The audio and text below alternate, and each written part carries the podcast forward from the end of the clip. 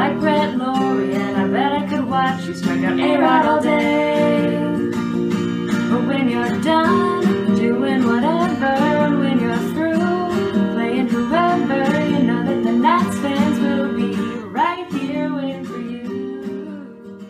Hi, everyone. Welcome to Resting Pitch Face, episode 37. I'm Kay, I'm Laura. And I'm Sydney. and you can always catch us at our website, restingpitchface.com. That has links to a couple different things. It's got our Zazzle store, it's got our mostly defunct Tumblr. Um, it also has links to our Twitter, which is the best way to get in touch with us if you ever want to just like chat or have a comment to, or concern that you want to let us know. You can also um, always email us at restingpitchface at gmail.com. Now that that's out of the way, we've got a lot to discuss uh, for today. A little bit outside the world of the Nationals, and then a lot in the world of the Nationals because it's been a bit of a ride. But we just wanted to bring up something because it's always. I don't want to say it's near and dear to our hearts because that's a really gross and weird way to say that.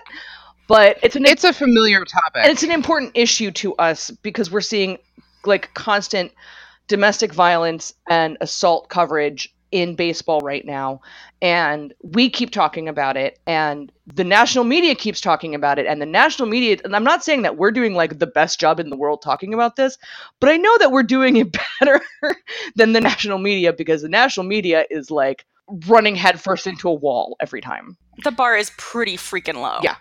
As we used to say at school, if you set the bar low enough, people trip over it. And and so the issue has come up with two particular stories that are, have been in the recent news. One, Roberto Osuna, um, MLB handed down a suspension of 75 games retroactive to when he initially uh, was suspended. Uh, people pointed out pretty quickly that Cano was suspended 80 games for using a diuretic.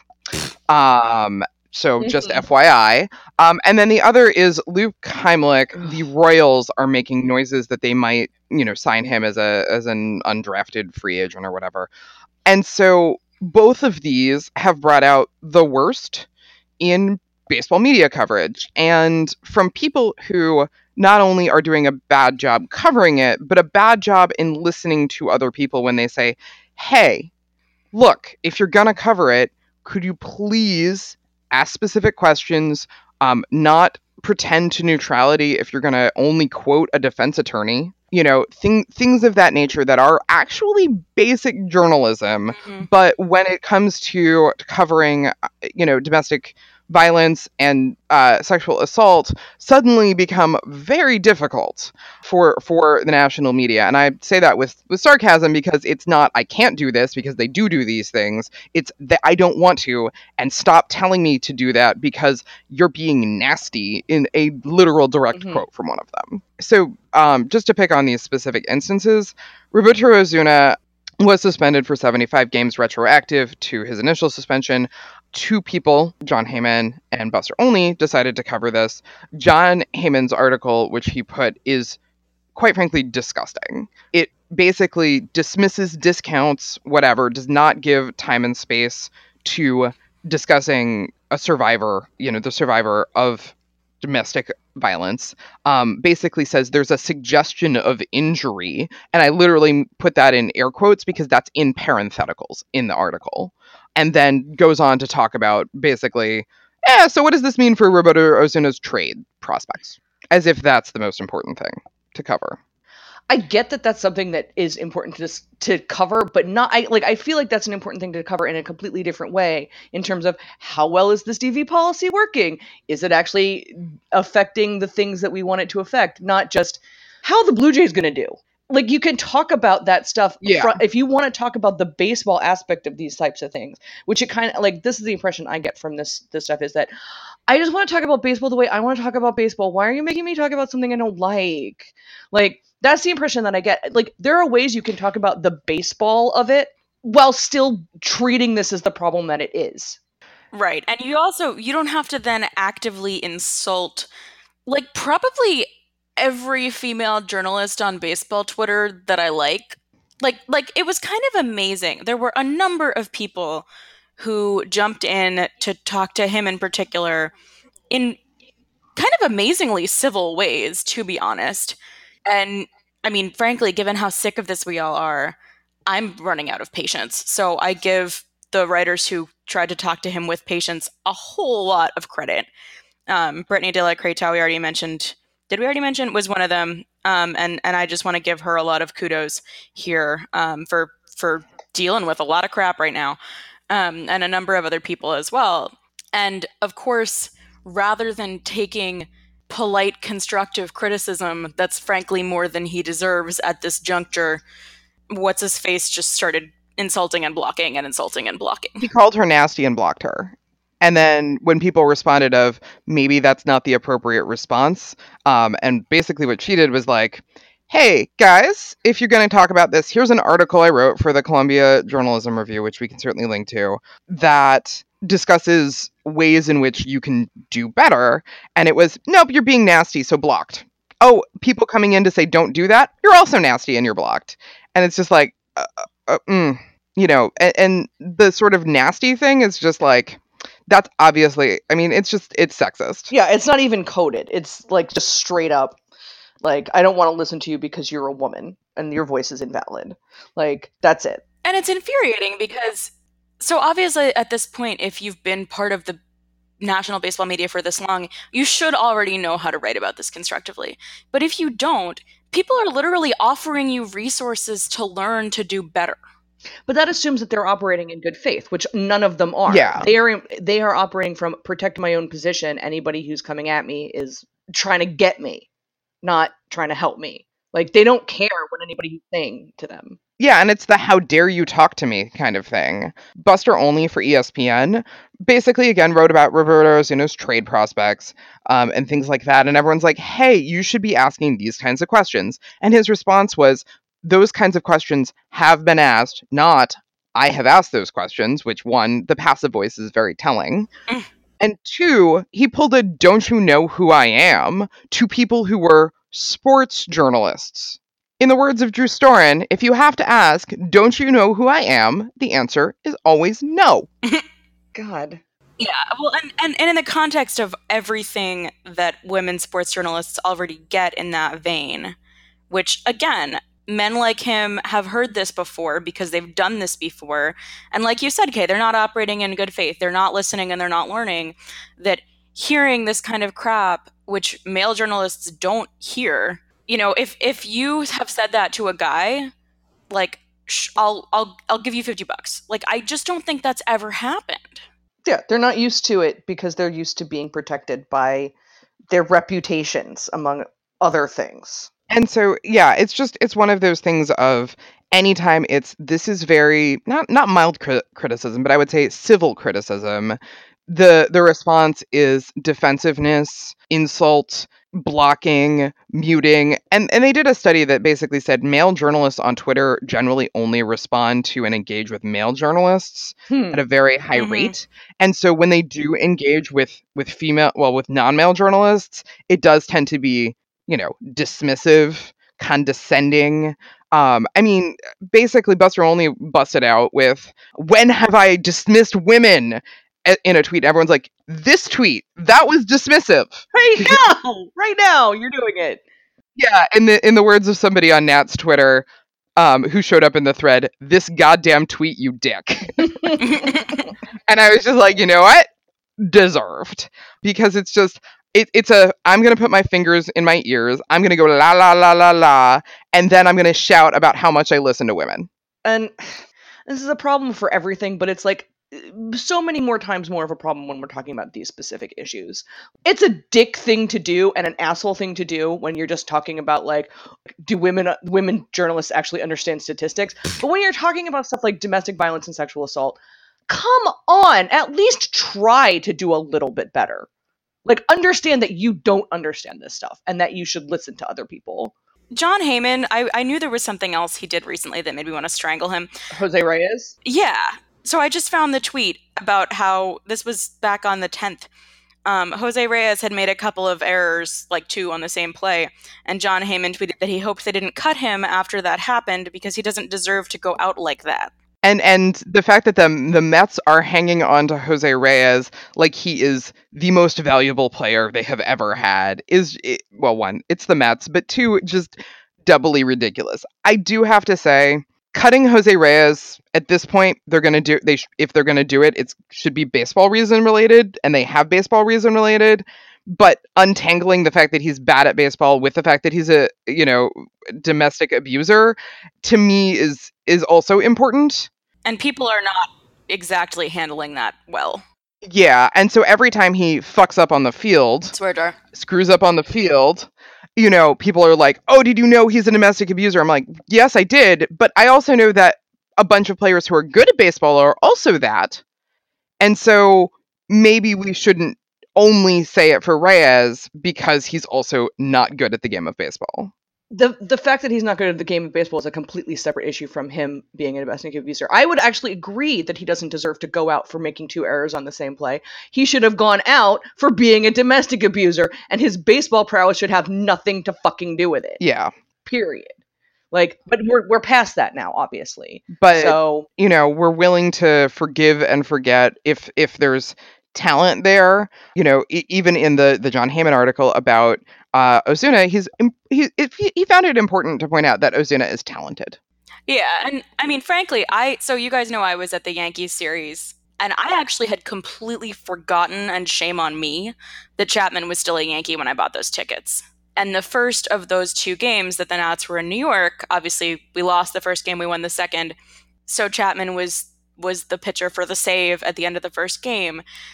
And oh my god, the way they introduce him, the way the whole ballpark goes crazy. I thought I was going to hurl. So just talking about just talking about guys who are actually good at the game still.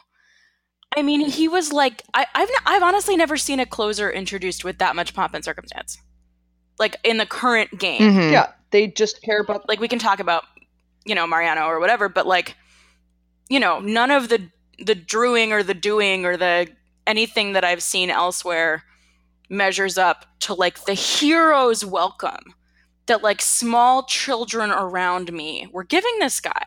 And I just I I don't I I wanted to like puke onto the field just to make a point. So yeah, just you know, not that any of that is new to most people, but but experiencing it in person was kind of overwhelming. And just as a contrast to what's going on, you know, on the other side of of New York, um, where all of a sudden, because Reyes is bad, everybody and their sibling is pointing it out on Twitter.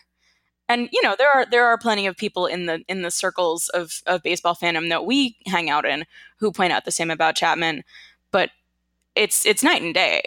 Yeah, and I think, I mean, again, this is this is sort of informing the conversation about Osuna, and then Luke Heimlich, who we've talked about on here, who I want to be clear, pled guilty and admitting to be admitted to be a child molester, and is now denying it so that he can prove that he is quotes rehabilitated and unlikely to offend Oh, again. he- he's denying it now. Oh yeah, yeah, yeah, yeah. I know. He pled. You know, he he said he was guilty. He of course served not a day of jail time. Everyone's like, he's paid his debt to society. I'm like, he has paid his white boy debt to society, which Oh, was yeah. no debt at all. Like he he didn't pay anything. Um, he had to go through therapy.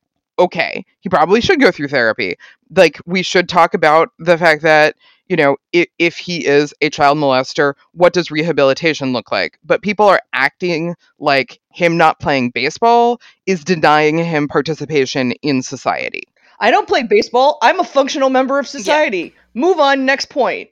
Yeah, and so I'm just like he has other options in his life than playing professional baseball. He should pursue those because he ha- got the the lightest of of wrist slaps for this.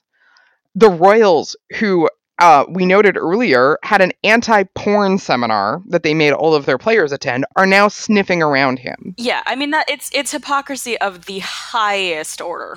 and even like the can i have a link to i think the kansas city um star maybe who covered it and yeah and they were like well we know that the royals organization just has really good character and i was like do we Not, not if they're interested in a child molester. They don't. and i'm like one the anti-porn thing was actually hot nonsense and two do we Yeah, like it, if you accept that the porn thing wasn't hot nonsense, then the child molester thing should be right in line with the anti-porn thing. Like maybe we don't want that because we don't approve of these things. Yeah, and I'm like, this is not a hard decision. Everyone's like, oh, well, you know, he's so talented. But I'm like, it is not a hard decision. The answer is no. And the answer is no for capitalist reasons. Are you going to sell a jersey with his name on the back of it? Yes, they will. Yes, they will. That's the. I somebody Are you going to buy have it. fan events? Are you going to have fan events with little kids next to him and have photo ops?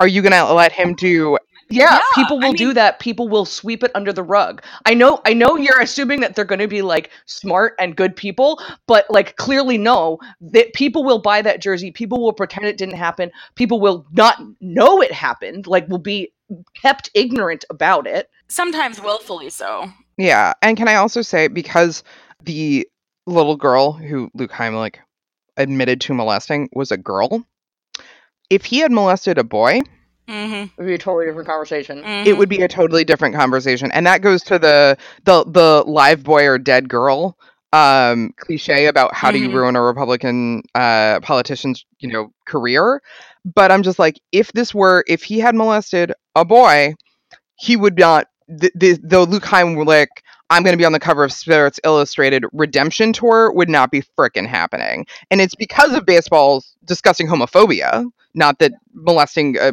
child has anything to do with an adult orientation i want to be clear about that Yes. but it's because of the perception of that homophobia we would not be having this conversation but because it is a little girl her testimony and the testimony of her mother is being dismissed Yeah, well, so and he was pitching in the the men's college World Series, um, which I caught a little bit of, and not knowing that it was him that was pitching for several innings because it was just on at the gym.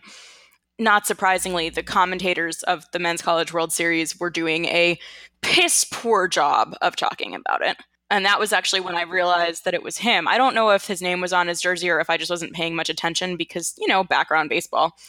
But at some point, they started vaguely talking about some you know him not getting drafted and and problems and what a shame. And i was like now no. So i don't actually have the rest of what they said because i was too disgusted. But i mean and that's the thing. He's he's pitching in the highest level of college baseball. And the way that they're treating that is just like you know a little preview of how he would be discussed if he were actually in the majors. It's an embarrassing little secret that we've all moved past now that we're adults. Blip. Ah, yes. Well, and it's it's conduct off the field. It's you know an off the field incident. You know, there's just there's so much cloaking it with language of you know we're white guys stay young men until they turn I think 65, 70, 80. Um, in terms of oh he's just you know he was too young to know, and I'm like no, y'all No. no. He was what, like 15? Uh huh. Yeah, he was a teenager. yeah. Yeah, but but he's If girls and he's denying if it. girls need to know that rape is wrong at 15, then freaking soda boys. Yeah. Um, and so this is a case of again a, a white guy's per- perceived childhood lasts until they're dead, and their and their willingness to accommodate what we we consider this you know speed bumps of growing up or whatever. And it's like no, Conduct off the field should be they like to go to a club and drink. That should be conduct off the field. Not this is not in the same category. or or what's his face gets high. what's his face who we like, sent home from spring training got high. Lumping these two things under the same umbrella of we don't need to talk about this it's just. It, I mean, how many times can you say disgusting? Yeah, I mean, and, and I'll I'll I'll put my my hat on for a second here and say that the the fact that MLB cares about one of those things more than the other is because our criminal justice system cares about one of those things more than the other. I mean, it's reflective of the greater value that society puts on you know the way that drug offenses are demonized both within and outside of baseball whereas you know actual physical in some cases extremely violent sexual or domestic abuse crimes are like, eh, whatever. He wasn't stoned, so it's fine. I don't even like. I don't even know where to where to go from this. It's just kind of like I don't know that we have anything else to say about I hope to God the the Royals don't sign him and we can just move past how this. about this? Hey, hey, baseball media, do better. We won't pay for your coverage. We won't look at your coverage. We will respond with criticism. And quite frankly, if it's a vote with your money kind of thing, you can vote with your money. You know, there's there's a point where it has to be sort of just framed in that way, not because that's the best way to frame it, because the the morality of it is the better way to frame it, but unfortunately the the purchasing power of it, which is approximately a third of people who watch baseball on a re- or call themselves baseball fans on a regular basis are women. And I would like to hope that some of those two thirds of men are not disgusting shitheads. If you're being told these things, it does become a we're going to stop listening to you. We're going to create our own spaces that do discuss these things in the way that we would like them to be discussed and in a way that says if we do mess up, you have a, a means of recourse. And that's unfortunately at the end of it the only way to to kind of cope with this because if you're not showing in your coverage that you are able to and willing to change, then the people then then we there's no you don't have a lock on coverage. No. We can just go Give our clicks to somebody Yeah. else. we can go elsewhere. So, all right, you want to you want to do stuff, we will stop listening to you. And that's I, you know, I- it's sad that that's the only message that gets through, but other other than that, like they're doing it to make money, they're doing it to get clicks. There has to come a point where it's like, okay, no, do better, move on. Um, which was yeah, like give, give time and attention to somebody else um, and not normalize this kind of behavior in the in broader Twitter sphere. I did want to transition, and I'm going to be sort of explicit in the transition Yeah. to talking about something else in Kansas City. So I was in Kansas City, I guess a couple a week ago, two weeks. Yeah, what day is it? A weekish ago. And nobody sang you Oklahoma the whole time. No, they didn't. Thank God. I started texting lyrics about everything being up to date in Kansas City, and nobody knew what I was talking about. And I would like our listeners to be appalled with me. Laura, not everybody likes musicals the way you like musicals. I'm also gonna say not everything's up to date in Kansas City because I had dinner for ten dollars at a, at a hotel. I had hotel dinner with a beer for ten dollars. Wow. Yeah, I was like, whoa, whoa, hey. But anyway, back to the point of this. While you were in Kansas So while I was in Kansas City, I paid a visit to the uh, Negro Leagues Baseball Museum, which is an amazing museum.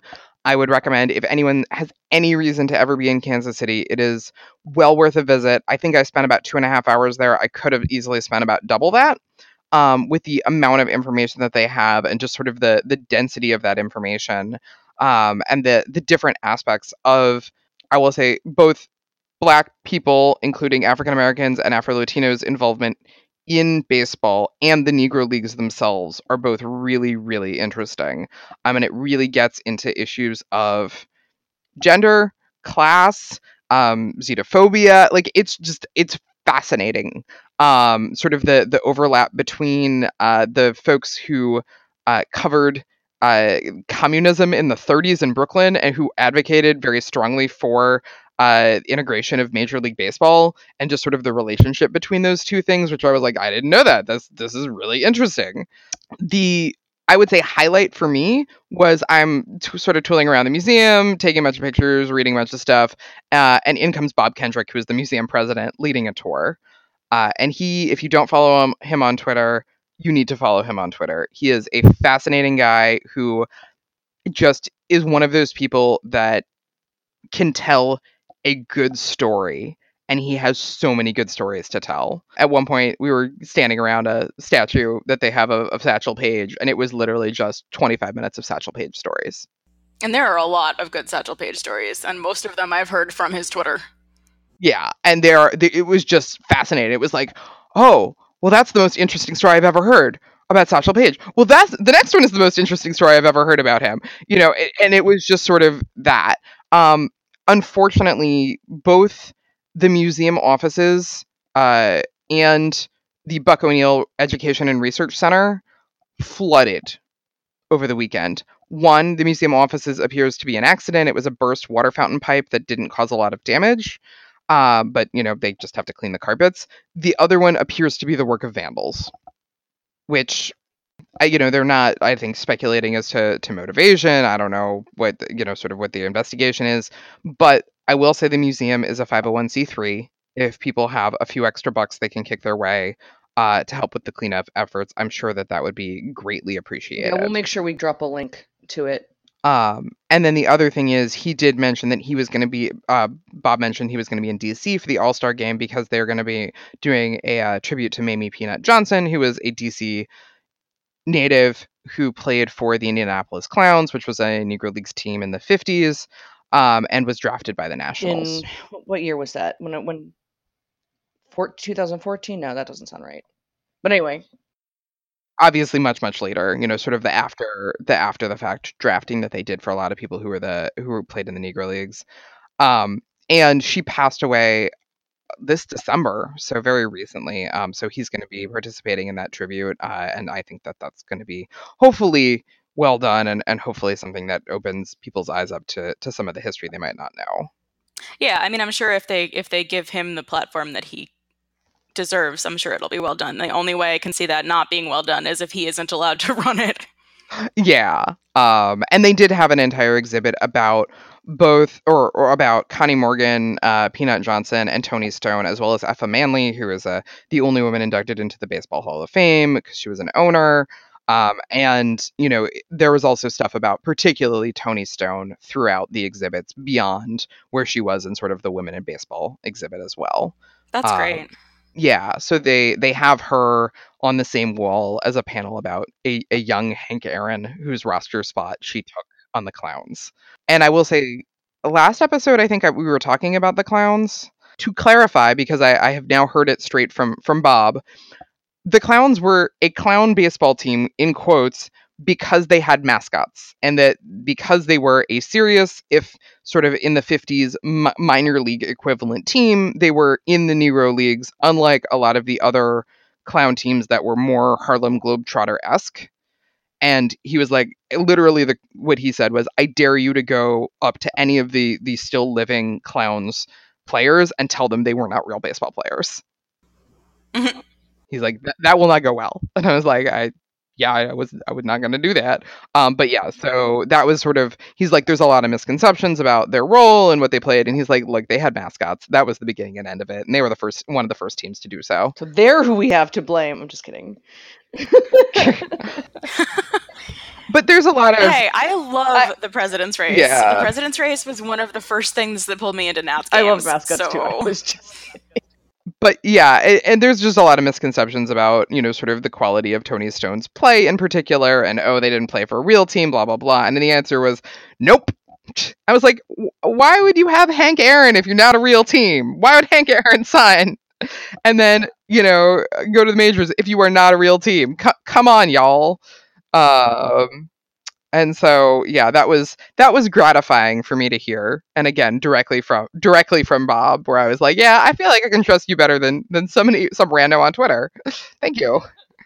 Well, the great thing is he he is some rando on Twitter. You can actually he's very very accessible, um, which I think is very generous of him considering he's he's really a great Twitter follow as we mentioned, and um, you know retweets in response to a lot of different content, um, and it's just really great if you have questions. Um, so we highly recommend checking out his account if you haven't.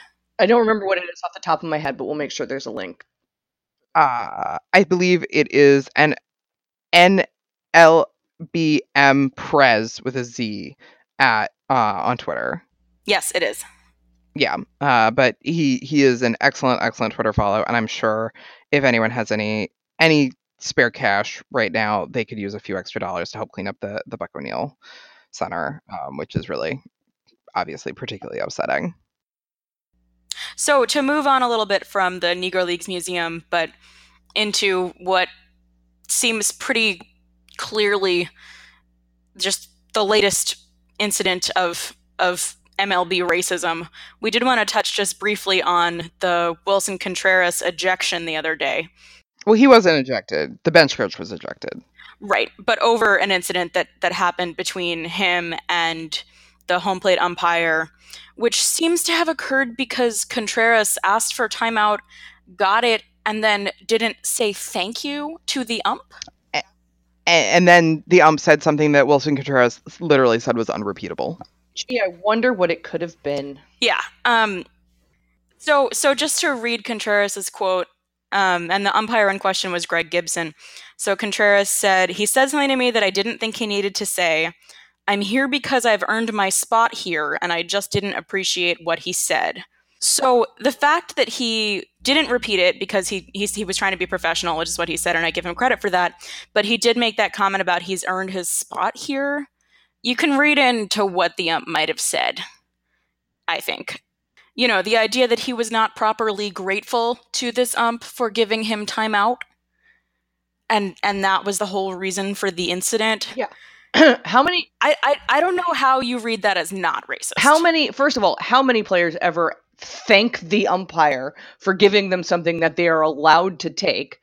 Second of all, had this been a white player, would that have even come up for a second? Of course not. Nope.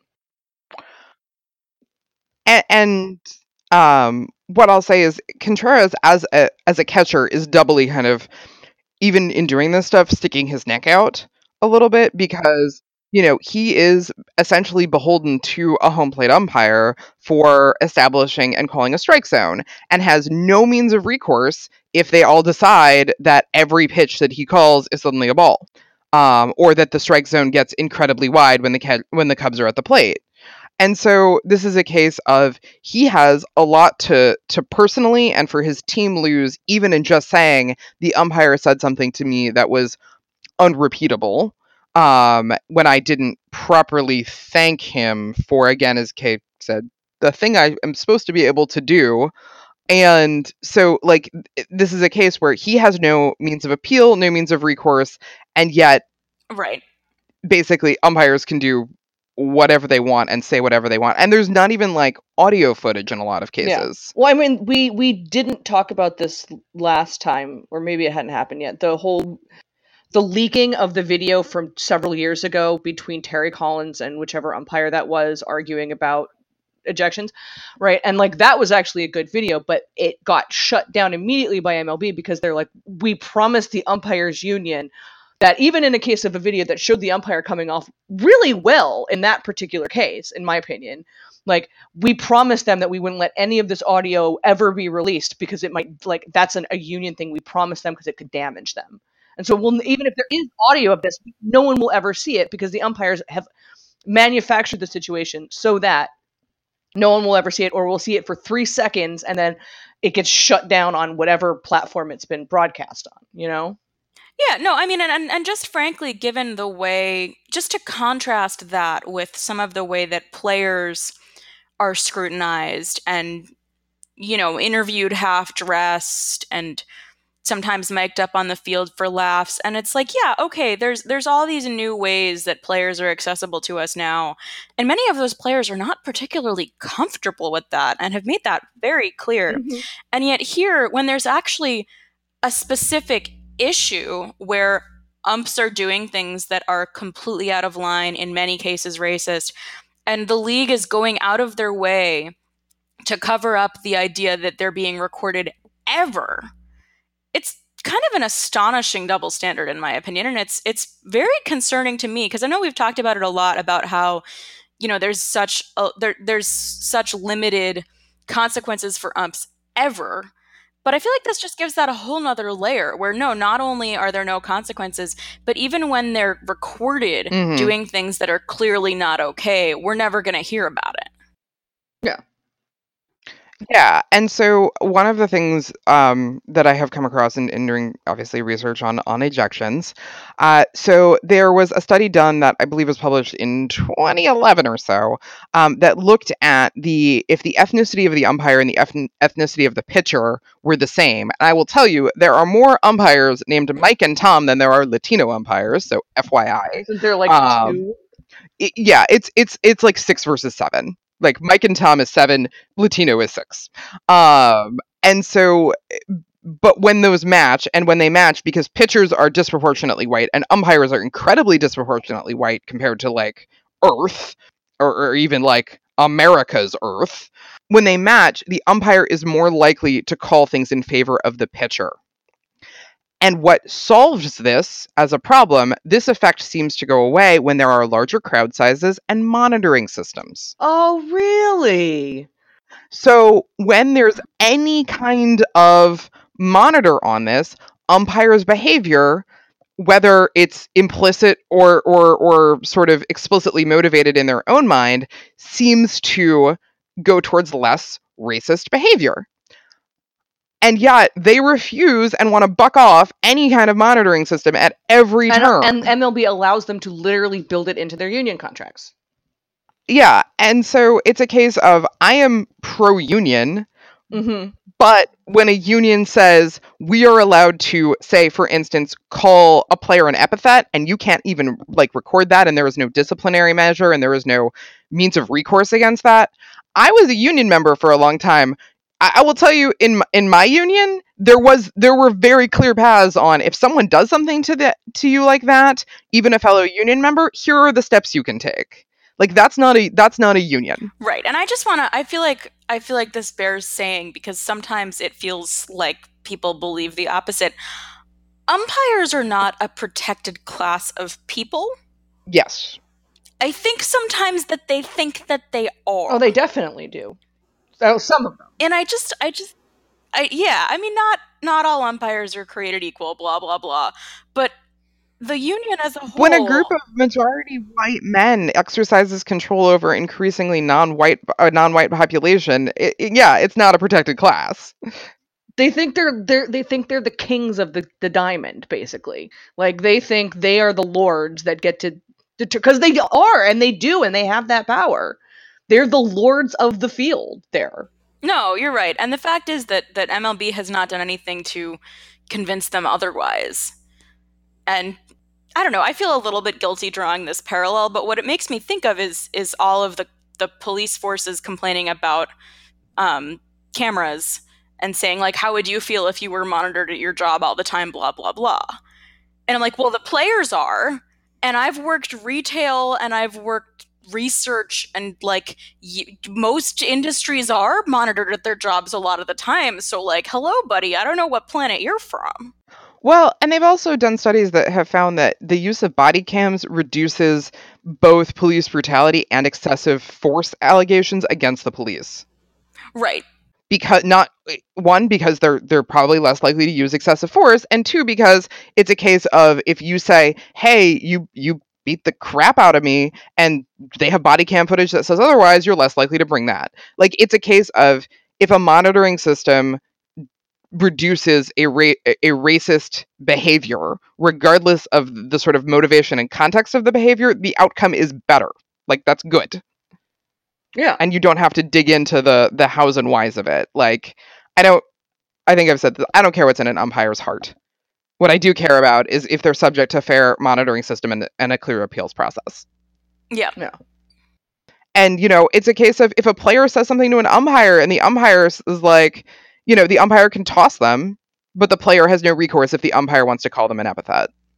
if a player says absolutely nothing to an umpire anthony rendon and he wants to toss him He I mean, was honestly he was Latino in public. oh how dare he Well, I like Willson Contreras. I don't think the Nats are going to get Willson Contreras because I feel like the Cubs might be like emotionally and, and financially attached to him. Do we want to talk about other Venezuelan catchers named Wilson who we are fo- fond of? Yeah. I'd say we we've kind of had the first half of the episode be angry time, so let's talk about more pleasanty things, including our um longtime favorite, the Buffalo. Uh, this isn't actually who new. is leading all-star votes i believe Is he really? I mean, I'm not. I'm not surprised. He's a good. He's a good Buffalo. The, nothing new has actually officially happened, except for that the national news media and Ken Rosenthal. I guess we're going to pick on in specific Rosen. Pat, pat lifting. Um, Ken Rosenthal in specific, we're going to pick on a little bit because people have been like saying the Nats should get Wilson Ramos. The Nats should get Wilson Ramos. The Nats should get Wilson Ramos. And like two months later, Ken Rosenthal is like, well, perhaps the Nats should go after Wilson Ramos. According to a source who is my bow tie. I just like good, good Ah. job, Ken Rosenthal. You're really keeping up with the current times. I, well, and I think it's because Rizzo was like, yeah, we're not even meeting with the Marlins about Realmuto. And we're all like, could we has a Realmuto? they could we, could we has? more than we're going to be. Pay- anybody's willing to pay for him, or else he would have been sold by now. I mean, that's the reality Yeah. of Real Muto. Which is confusing because why him and not everyone else? because he's more valuable in a trade situation because everybody wants a catcher and they want a catcher that's got that's proven like JT Realmuto whereas not as many teams are looking for a Justin Bour for example Yeah, and he's younger. lots of teams are looking for yeah lots of teams are looking for a good catcher with with a track record and years on his contract so they're basically saying oh well we can probably flip him for not just a bunch a handful of prospects but we can pr- flip him for like your best prospect would you like to give us uh, victor robles we'll take victor robles for jt realmuto and the nats are wisely saying no thank you yeah, I mean, But Wilson Ramos. Wilson Ramos is a different situation because he's only we'll be getting him for what like two months or three months at this point. Right, that's so true. they're not. Yeah, so it, they we can we'll pay a higher price for what we're the amount of time we're getting, but it won't. But it'll be a less expensive in the here and now to get him, and it's not like the Rays need him. Mm. I still want Chris Archer. I know that's not news. My one request about getting Wilson back is that I assume, and you guys can tell me if I'm wrong, but I assume that if he's traded to the NL, he can no longer start in the All Star game for the AL. I think that's not the case. You know, Really? Because I, really want him to I have that chance. he's I mean, he was so freaking psyched about it last time around. It was wonderful. So I just, I really want that for him again. Yeah. No, I think they would let him do it. I think that, yeah, I, I want to say that this has happened in other circumstances, and I'm trying to pick on a specific example. Uh, but it's if you're voted in in the AL, regardless of if you're in the NL, I believe you can still start. I'm trying to think of a single precedent because I can't remember a time when it happened, and it also probably depend on when you know if we got him after the All Star game. Oh yeah, we be could trade for him on the 18th problem, for all I right? care. So I just want him to get that chance again. I'm trying. I can't think of a single listeners. If anybody knows of a case where something like this has happened, please let us know because I am genuinely curious. But we're not going to look it up right this minute. So um, yeah, please let it. Please let us know if there's been a situation. I would. My gut says probably not that often because most teams would probably just wait for the the trading deadline, right? Which is well after the All Star game, so n- no no stress. But Mhm. I'm sure eh, there's a decent chance that's happened before. In the entire history of MLB. Well, Yeah, I know, The I- history of the All Star game. Yeah. Yeah, well, and, and for what Um, it's worth, the trade deadline is two weeks after the All Star game. So that's enough time to make a trade, but it's also not like a vast expanse of exactly. time. So Yeah. And now that the All Star game doesn't matter, like it's not going to determine who gets home field advantage for the World Series. It's just, yeah, it's it's we're all going to be a little drunk and playing a game of baseball, um, and like do stuff like take selfies with the umpire and have uh, people mic'd up and like genuinely embrace this as the fun it should be. What was it on uh, flipping bats and winning games? They suggested that they have an old timers game at the All Star as part of All Star Game activities, and I was I like, mean, they yes. kind of do. Well, the Mets just had one of those. Oh, um, they kind of do though. They have the celebrity softball uh tournament. No, but uh, like old timer base, just uh, like only get- old timers because they always have old only old timers. Oh, no. timers. celebrity softball. It was the Yankees that just had one. Yeah. I'm sorry because it was like Andy Pettitte and like Jason Giambi. Oh, you were. I Um, thought you were um dunking on the Mets. No, Oh no! I so it was the Yankees, not the Mets, because I just remember Yeah. who it was. Because I was like Johnny Damon, what? Because of course I remember him from his Red Sox days. yeah. But um, no, the Yankees just had one, and by all accounts, it was really fun for everybody. Speaking of old timers, um, I will say I was with Kay at a game yesterday, and she discovered Bobby Bonilla's contract for the Mets, and it was, uh, you know, face journeys. Like, first of all, she called him Bobby Bunny That's once. That's what I thought she was saying to me. Um, which was excellent. And second of all, just Kay, your face journey of what, how, who, Mets. Okay, but still, this doesn't. Hmm. Um, was just it was like just question marks appearing around Well, your okay, head. so for people who are like me who had not heard of this before, he is currently fifty something, and will be receiving what two million dollars or one Yep. point something million dollars from the Mets for not playing baseball for the Mets this year, this has been going on since what the 80s.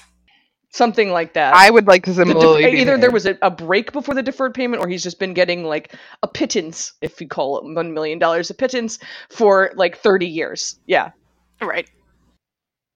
Yeah, so it was a buyout agreement uh, from the Mets until 2035 So his grandkids are going to He be is going to these get a check. basically. for a million dollar, oh, uh, 1.2 million dollars essentially on July 1st every year from 2011 to 2035. Nice work if you I can was get it. gonna say, yeah. Um, I I believe Jose Bautista is like, wait, that's an option. I too am also old.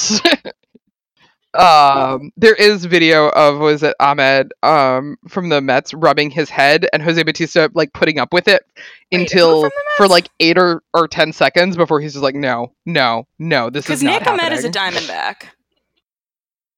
Oh no, I'm probably messed up his name. Yeah, I'm probably confusing. Uh, oh, Amed Rosario. Sorry, I called him by his first name.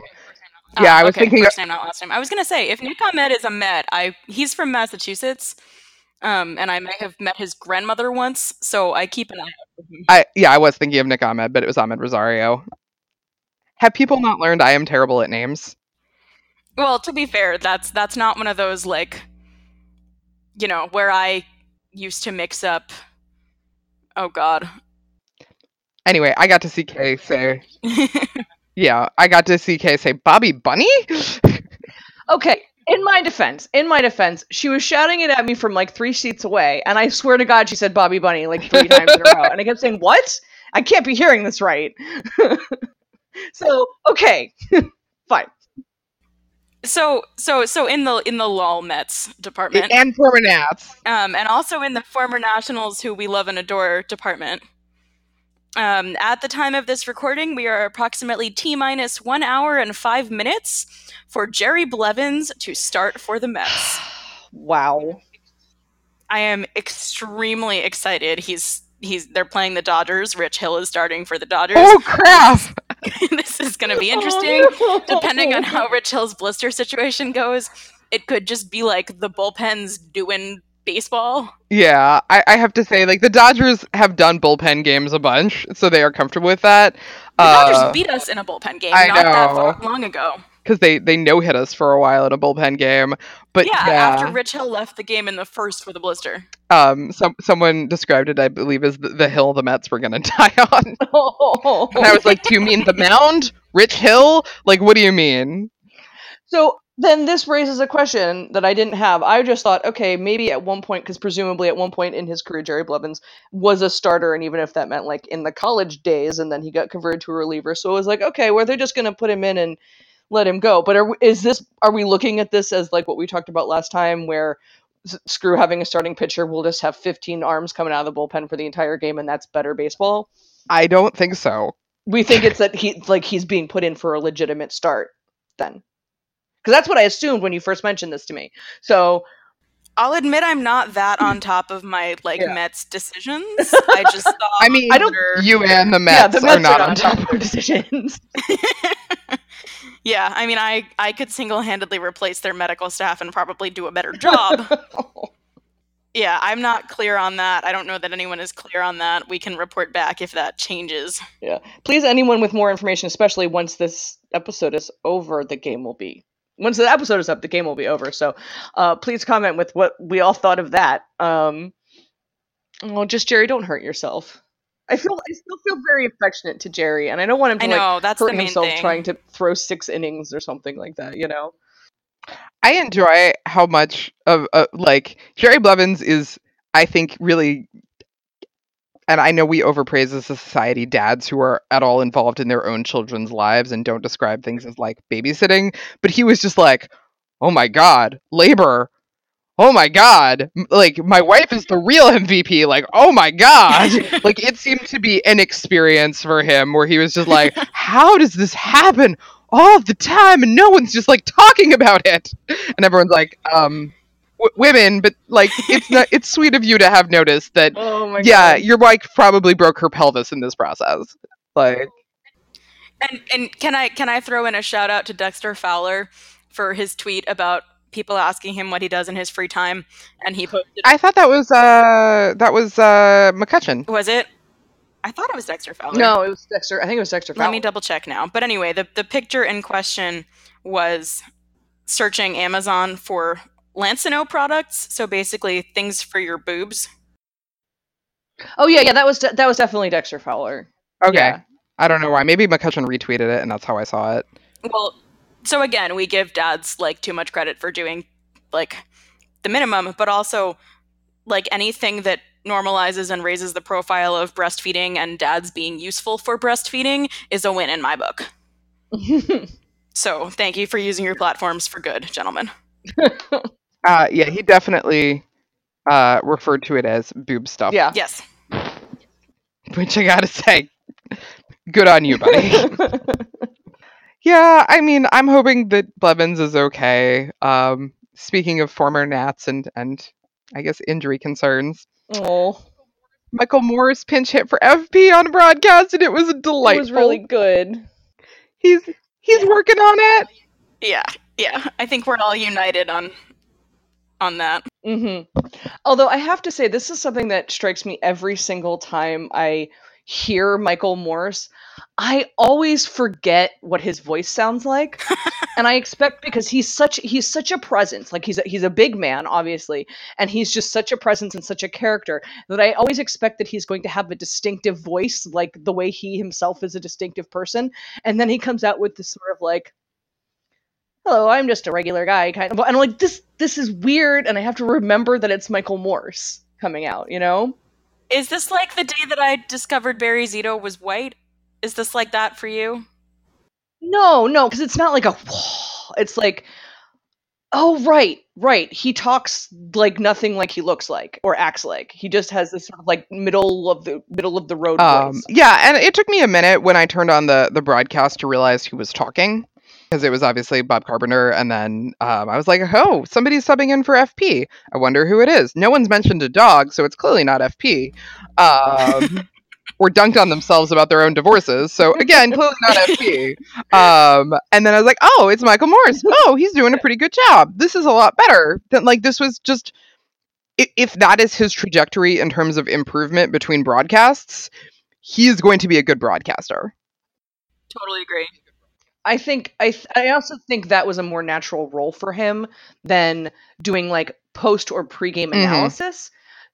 Doing it when you're when it's happening and like being a like not that far removed from your playing days yourself, it's more natural to think of it that way off the cuff as opposed to like I'm going to sit down and compose an essay in my head about why they are doing these things in like a, in an analysis way, you know, like in a post analysis. Yeah, color commentary can by by default be a little more stream of consciousnessy, Yeah. which is a little less stilted if you're new.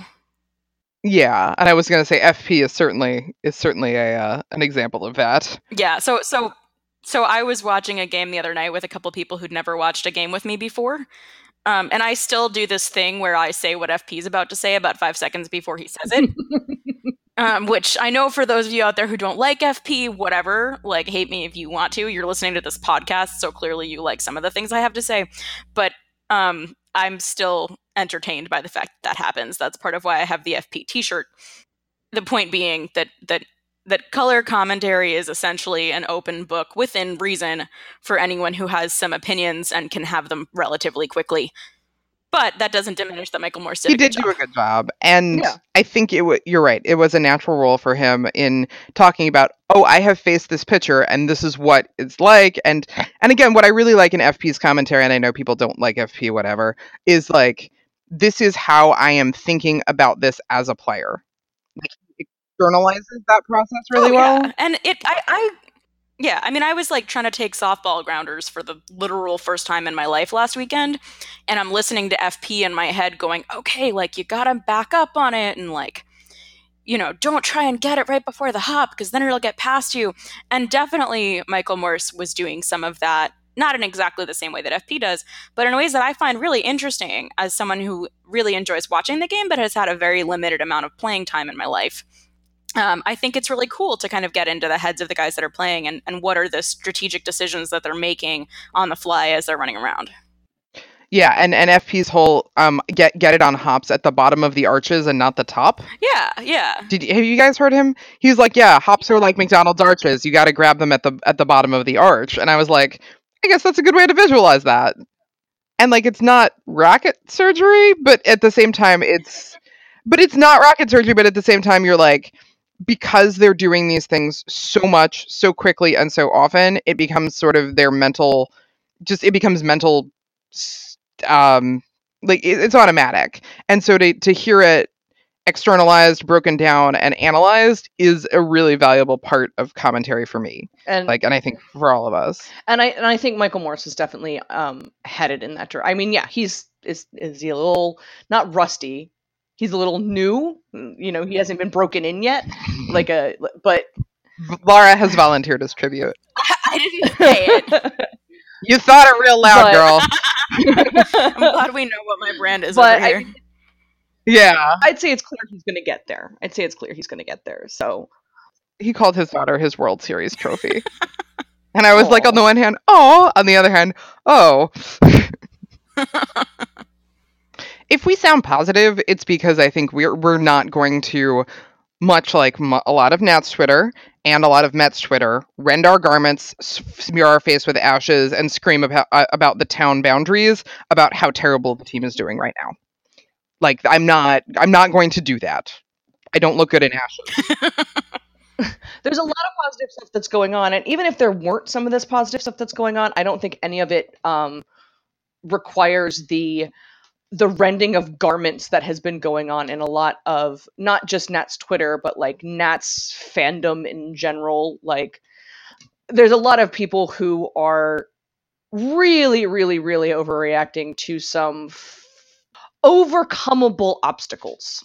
Yes, we did. We lose embarrassingly to the Phillies on Friday night. Yes, we did. Does that sometimes happen? Did we lose embarrassing to the Phillies on for Saturday? No, we didn't. We lost to the Phillies, but it wasn't embarrassing. Yeah, and It wasn't ideal, but I, I agree that it wasn't emb- embarrassing. we I mean we were at the game. It was one bad inning from Herrera and honestly like we had the same almost the same number of hits. We had almost the same number of left on base like until he gave up two runs in an inning. Like it it was a really close game where yes, did Trea Turner kind of trip over Wilmer Difo?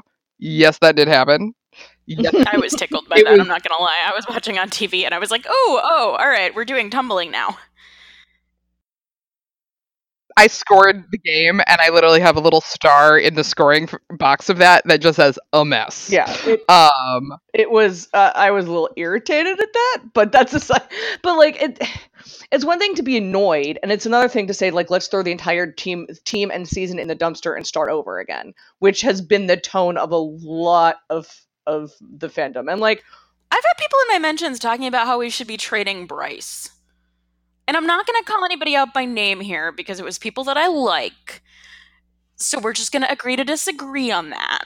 But, But the- like, oh my god. this is the this is the type of thing. It's like let's just let's just scrap it. Like like screw it. Nothing nothing is savable. Nothing is salvageable. Everything is over. Love is over. Put the put the team in the trash can. Love is over. We're not the freaking Like, Marlins. we're not- Come on. yeah, and I, I'm just like these are solvable problems. We should get a better we could get better get a better catcher. We should probably get another arm, couple of arms. I, you know, I- this is a case of Trey or not Trey, Tony and Murphy are and, and Eaton are all effectively and Tony less so than than Murphy and Eaton coming into hitting like they're in April. It's just June because they were injured. And so they're going to warm up. Actually, you know, I'm not even going to say it. Eaton's hitting above 300. Shut up, everybody. Well, mo- mainly that's from before the injury. Yeah. Yeah, and, and the Bryce panic. Sorry, that's mainly from before the injury. But yeah, Bryce, like there are problems. the Bryce panic. He's gotten on base the last three games. He's not apocalyptically bad right now. He's slumping. It hurts me. It's gonna be okay. Yeah, there are problems that could be fixed, but the fix is not well. F, you, Bryce, get out the door. What could be fixed is he sit down for a couple of games until he works out whatever is going on in his brain. Well, and we could argue until the cows come home about what to do about that because God Yeah. knows everybody has an opinion. But at the end of the day, none of us are actually going to be able to do anything about it. Although I'd, I'd really like to give a shout out um, to the Octopus's Gallery on Twitter, who is a friend of mine who has been sending him pictures of a duck named Bryce Quacker. that is the only remedy. If anything, Just like here's if anything is gonna help in this slump from fans, it's gonna be ducks. Now I wish I had the duck noises. Ducks with lasers. Um, but yeah, it, Bryce has problems that we all should discuss, but it's not.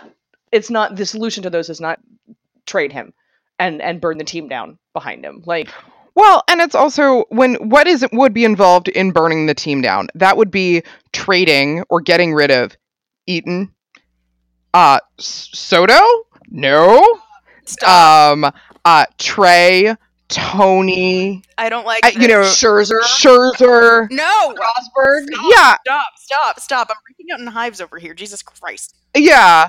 And, and honestly, if it were a case of Ramos is back and then Severino is the backup, mwah, beautiful. Okay. Sevy was hitting well and then he wasn't. He is slumping, but he is also a very Mhm. good catcher. Help platoon, platoon, platoon, platoon. Platoon them. Or, you know, Kieboom is not working out, it, it seems. Read is going to be off the, the his suspension if he's not already. You know, this is a case of when we when people get injured, we think that they are gone forever. Like we're treating them like they are gone. Yeah, we have a really we had a really good catcher in our system. He's suspended for PED use. He is not you know, we haven't sent him off on an ice flow. He's gonna be back, guys. What did I say to you last night? Strasburg isn't dead. Like Yeah. people are acting like he died. Oh my god. He was he's he's a dragonfly, not a mayfly. You idiot. um Well, you and the know, shoulder inflammation apparently has has calmed down. yeah. So now they're re- reevaluating him, and it's like, okay, fine. And like honestly, Fedde's doing pretty well. His the fact that his one loss record doesn't reflect it is because that's a stupid stat, Yeah. not because he's not doing a good job. I have been very impressed with what we've been seeing from him. yeah, he was good yesterday. He, I would say he was struggling, but keeping it under control. Like he wasn't. Yeah, like a veteran struggling. Yeah, exactly. Not like I'm a rookie who's going to implode the minute somebody scores off of as me. we've seen. Which from, I mean, we used to we we used to talk about how Joe Ross handled it Yeah. like that, and Yeah. I think it's a fair comparison in this case because yeah, he's sometimes you allow runs. It- Yeah. this is baseball. Also, Joe Ross is gonna be back at some point. Joe Ross. Joe Ross is gonna be back at some point. He's again not on an ice Yes, flow. not dead. He's come back. Um, but yeah, like these are all solvable problems, and it it suck. It feels like it sucks. I understand the reason to like. I get why it feels like we should all just start panicking and like jumping out windows and like screaming and tearing our hair out and whatever. But like because all of these problems are happening at the same time, and it starts feeling very overwhelming. And it's hard to see the forest for the trees, but the forest is still here, guys. We don't need to set it on fire. And I just want to remind the rest of the world, which I think I've done once already this season, you guys asked for a competitive division. Yes, we did. Nats fans were going, not you two personally. I oh, mean, we did yes, you two personally, but like as a whole, Nats fans were going around saying, oh, gee, wouldn't it be nice if our division weren't such a dumpster fire this year? Well, look what you got. The Barbs are doing well. The Phillies are doing well. The Phillies are also doing well. I don't know if that's what you wanted, like if that's what y'all had in mind, but I, personally, I would have rather have the Marlins doing well, but that's just me. But I mean, this is what happens when other teams in your division are not abjectly terrible. Yeah, you have to fight.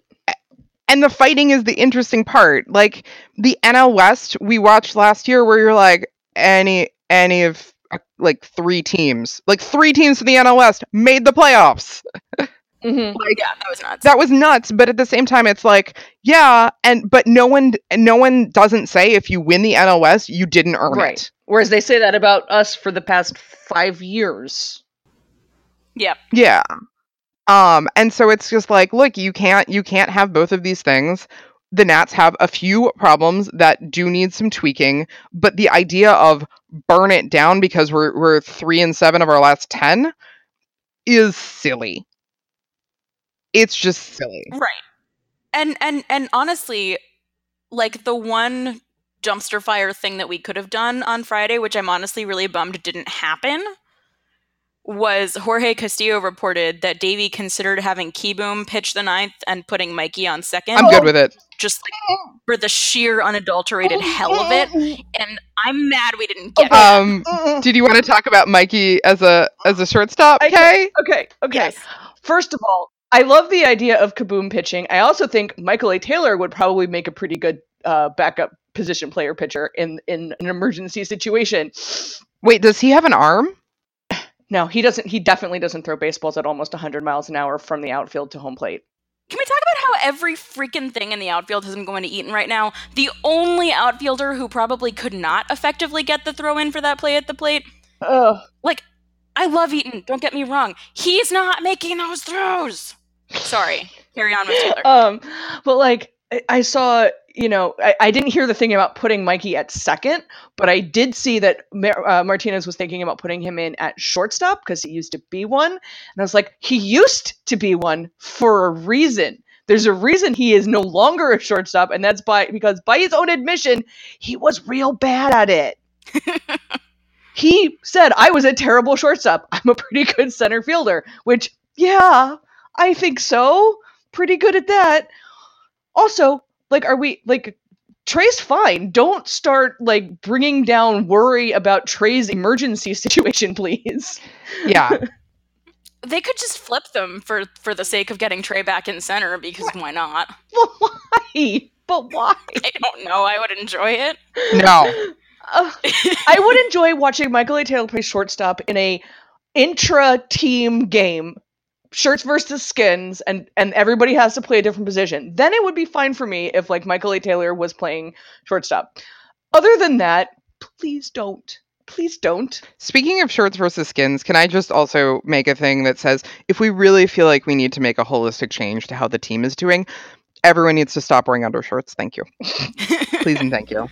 Cast off cast off what is constricting you. Is this going to be our regularly scheduled plea to remove undershirts? Because we definitely made this plea last time. Yeah. I, I recorded Tony's undershirt status as part of my scoring for the game. with a sad face. Whatever. He had a 11 pitch at bat that ended in a home run. I love him. Hay says he didn't point to the outfield and mouth my name. I name. said no such thing. I said no such thing. I just said he had bad aim because he hit it to the section. Yeah. Um that was yeah, that was a case of everyone's like burn the ships and I'm like did we not just see d- no? Okay, we didn't just see that. Like T- Tony's going to be like he was always a little slow in April and with the injury it's going to but I'm like he's going to be back and he's going to be and he's heating up. It's once it's get he gets hot in the in the hitting sense of things, it's going to be real good, guys. I like that you needed to clarify that one. I did. I did. um i was after i dropped k off last night was was ranting about his fwar and i realized that my husband doesn't know what fwar is and so i asked him and he said uh frigging wins above replacement i was like pretty much Yeah, pretty Yes. close. Um, who wants to share the one other? We are talking about this for a very brief period of time, but who wants to share the other piece of Tony Rendon knows knows news? yes Can I so I can do it biologically correctly? So we got into it a little bit in our in our pre-episode chit chat because um, somebody said incorrectly that Tony made a baby. Now, technically, Tony helped in making a zygote. His wife has thus far, I believe, made it into a fetus, and it will eventually be a baby, which Tony contributed slightly to the making of. i think that's really underestimating a lot of But the take-home message of this of this biological journey is that there's gonna be a baby Rendon. And we were discussing yesterday um, about the timing. he got married in november He got married in November. Okay, so then my timing is probably not. Then it wasn't what I was thinking. we were thinking that it was maybe you were thinking it was a honeymoon baby I was definitely thinking it was a honeymoon baby. It could be a honeymoon baby. Wedding night. yeah well, I don't know when she's due. Yeah. Um, and the only picture is from the um, what is it? The the Nats uh, The Dream gala. Foundation Yeah, gala. the Dream Foundation gala, and she's wearing a black dress, and so it's you know, and and people show in different ways, so it's True. sort of hard to gauge. But um, but yes, there there's going to be a, a small Rendon soon. Yay! Maybe they'll name it Sydney for you. They won't. they shouldn't. Don't do that. But yeah, I was just gonna say like the pall of negativity that was earlier in the season when really everybody was hurt and really we were below 500 and really the team was scuffling. I'm just not feeling it. Mm-mm. Like I'm feeling like this is just baseball, guys. Sometimes you win seven and three, and sometimes you go three and seven. And really, if you end up six and six and four, you are going to be the best team in baseball. And as someone who is not typically, you know, an optimist about oh, anything, I'm still not burning the house down. So maybe everybody else who's not as pessimistic as me should take a step back. Like, just calm down. It's not that bad. Tfu, tfu, tfu. it could always be worse. Are we? Are we going to talk about having We a were- horse what in we the were kitchen saying. Do you- Laura, do you want to tell it? uh, sure. So, so, so the point of this story is to to demonstrate first of all why you should always tfu everything, and second of all why you shouldn't complain when things aren't so bad. So basically, there was this family, and the kids were really loud and obnoxious, and the parents were getting really frustrated, and all the time they would you know be really obnoxious at the table and throw food at each other, and nobody would be polite. So the parents go to the rabbi and they say, "Rabbi, help us! Our children are really obnoxious." Basically. And it's always loud in our house, and nobody's nice to each other. And the rabbi strokes his beard thoughtfully and says, Well, do you have any chickens at your house? That was a terrible accent, I'm sorry. And and the parents say, Yeah, we have we have some chickens. Why? And the rabbi says, Bring the chickens into the house. And they're like, okay, sure. I don't know why, but sure. So they bring the chickens into the house, and the next morning at breakfast, it's even worse. And the kids are all yelling at each other, and the chickens are clucking and pooping everywhere, and it's terrible. So they go back to the rabbi, and they say, Rabbi, it's even worse now. The chickens are clucking, and everybody's mean to each other, and they're kicking the chickens, and everything's terrible. Kick And the rabbi says, "Do you have any whatever?" I'm I'm I'm ad libbing here. My mother would be horrified. And and so the rabbi says, "Do you have any cows at your house?" And they say, "Well, yeah, we have a cow. Bring the cow into the house." So they bring the cow into the house, and of course, the next morning it's even worse. And now there's cow poop, and the cow is mooing, and the cow's too big for the kitchen, and it's horrible. So this goes on for several weeks. Of the parents getting more and more frustrated, the kids getting louder, the animals getting louder. Nobody can eat breakfast in peace, or any meal for that matter. And eventually, they have the cows and the chickens and the horses and the dogs and the cats and whatever other animals you can think of. And it's horrible. Everything's horrible. And every day, they go to the rabbi and they say, Rabbi, how could anything be worse? And the rabbi says, Do you have any squirrels? And they say, Yes. And he says, Squirrels into the house. And the next day they go back and they say, How could anything be worse?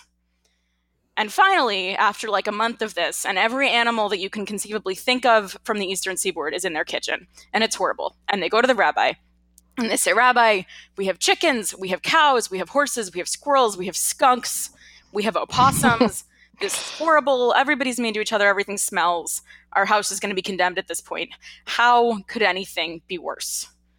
And the rabbi says, Take all the animals and put them back outside. And they're like, okay, sure. So they go home and they put all the chickens outside and they put all the skunks outside carefully and they put the horses outside and the cows outside. And the next morning, everybody comes down to breakfast and it's so quiet. And the kids are polite and nobody throws anything.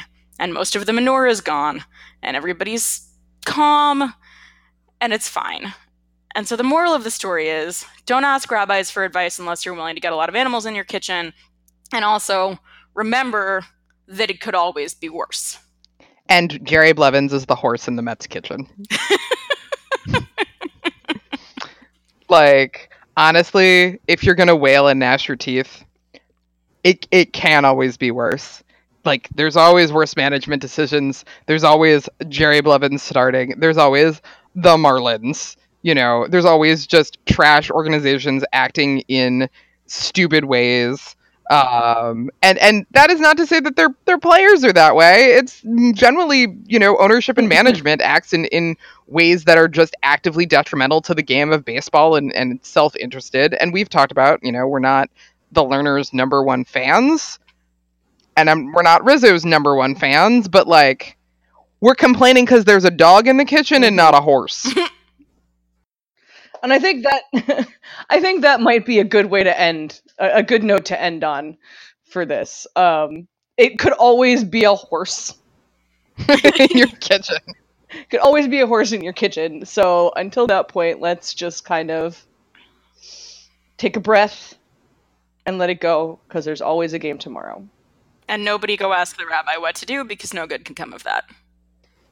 Though, if there's a rabbi, if the rabbi is going to tell the Lerners anything, it's get JT Real Muto. We aren't. We I do can't- know what synagogue the Lerners go Yeah. to. I could try to arrange yeah, if the that. rabbi's like, I don't have any feelings about horses in your kitchen, but JT Realmuto. We cannot afford JT Realmuto. I Focus on- know. Get Wilson Ramos. Get a buffalo in your kitchen. Get a. bu- Yes, we we don't have a horse, but we would like a buffalo in our kitchen. yeah, please. buffalo in the kitchen. Yeah. Laura, do you want to give us our, our queer fancy stats update? I really do. Um, sorry, I'm I'm dying a little bit over here. So, um, as of Saturday night's game, where um, Murphy had a couple of RBIs and it was all very nice for him, um, the June total thus far, and we're recording this um, before the game on the 24th, um, is thirty nine dollars and fifty eight cents. Um, and one other quick uh, queer fancy stats news item. Um, Jen is organizing a team for the All Star Week color run. So if anybody is interested in running a 5K on Team Queer Fancy Stats, you can get in touch on Twitter if that's something that you're interested in doing. I'm guessing none of us want to run anywhere. I'm not gonna be there. I would Yeah. consider like jogging slash walking 5K with Jen while somebody threw paint at me, but I'm not in town. Yeah, I'm I'm not going to be in town for for that part, but I will be for for the weekend. Um, not that I, I, I mean, Gio and I could could fast Yeah, walk. I was going to say, together. said you're not going to run even if you were here for like you wouldn't run. I would link arms with Gio Gonzalez, and and and we could have a nice constitutional. I think if Max were egging me on, I could maybe jog most of a 5K. I think Max, honestly, in person, would scare the crap out of me enough that I would run. it's like, oh, you growl? Oh, oh, I'm just, yeah, yeah. let's- Oh, please, Mike, him up at the I think All-Star if you game. tried to pull that on me in person, I would get very angry and probably be like, "Fuck you, Max! I'm not talking to you. You are Yeah. no longer my pitcher anymore." wrong reaction. I don't think he would scare me into running. I would just be like, "Screw you," and then leave. And I don't want to ever have to say "screw you" to Max Scherzer in my life. Okay, well, he can just tell me to run because I'd probably listen. Yeah. I, I can we also mention expanded roster real fast? Oh yeah, Okay. Um, expanded roster. If I know we talked about last time, is a site that Kelly Wallace and Amanda Smith are starting. They have brought on a, a whole host of talent really to get it started. Um, a lot of exciting coverage Mhm. planned. So I know that um, was it Stacey May Fowles. Is um, going to be doing an advice column for them. Uh, Britni De La Cretaz is going to write for them. Um, I'm, I may have a thing for them that I'm planning, FYI. But they are they have a Kickstarter. They're at seventy two hundred dollars uh, of ten thousand with nine days to go. So So please, and it's all or nothing funding. So Yeah. um, if you have a few extra dollars to kick their way, I know that they would greatly appreciate it. They have a lot of rewards, you know, like stickers and various things, and then they will also, above certain uh, donation amounts, also like compose you limericks and say something nice about your team and be really nice to you on Twitter and, and very funny. Um, but I would really like to see this project uh, go forward. Um, I know that Kelly is going to Mexico soon to actually cover the All Star game there, um, which is really exciting as well. Um, so they're Yeah. really looking at Mhm. coverage kind of beyond mainstream normal baseball coverage. So when I kind of ranted about like we have to make our own spaces, this is a case. of this is it what you're talking yeah about. of of make your own spaces but they they have really i think gone about this in in very much the right way in the in the sort of spirit of inclusivity in the spirit of having a just a, already a stable of people whose writing i already read and whose takes i am interested in that are covering baseball in ways i could not get otherwise and so you know comparing that to specifically uh, somebody uh, actually a hockey stats person did a uh, analysis of the athletics demographics uh, in terms of their writing writing staff, and it's real white and real male. I can get that for free. I can get that when I don't want it. Yeah, Yeah. So I do get that one. I don't want it. exactly, and so you know. And can I throw a, a, a, mini correction on myself in here, which I know I put on Twitter?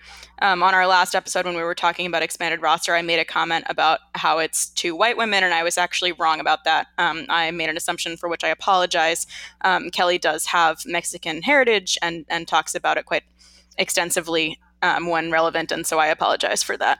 Um, but that also, I mean, the fact that she's covering the All Star game in Mexico um, is is particularly excellent in that context. Yeah, and she in particular does a very excellent job of calling out anti-Latino uh, racism in baseball mm-hmm. in, in a very mm-hmm. clear, consistent way. A lot of it centered around Willson Contreras um, and sort of the the hostility towards his freaking Venezuela sleeve.